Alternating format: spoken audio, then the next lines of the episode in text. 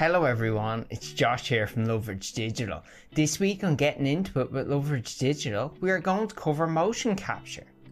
As video production techniques have evolved and you have had bigger and better ideas for your next big promotional video, you may have heard the term motion capture thrown at you by a production company. When this happens, the first thing that comes to mind is usually, what is motion capture, or mocap for short? Well, motion capture is a production technique in which we record the movement of objects or people on a special stage called a motion capture stage. This stage is covered by cameras and can sometimes have up to eight hundred different ones on stage at once. The process is pretty simple though. The cameras are used to capture the footage of all angles of the actors, which are then compiled and computed to create a three D representation and animation of what the actual movement looks like.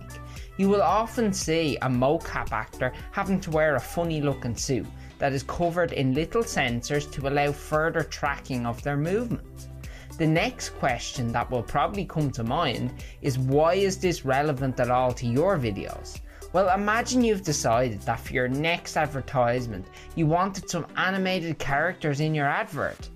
Well, now you could go down the route of traditional animation for these characters, but that process is time consuming and costly, whereas with motion capture you not only can speed up the animation process, but you can actually capture and represent the actor's movement in the piece.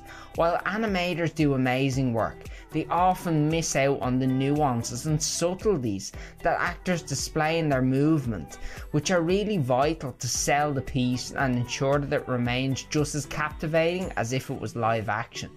Motion capture is not only something that can be used as a cost-saving measure when diving into the world of having animated characters in your video, but it is also something that increases the production quality of your content that will have lasting effects.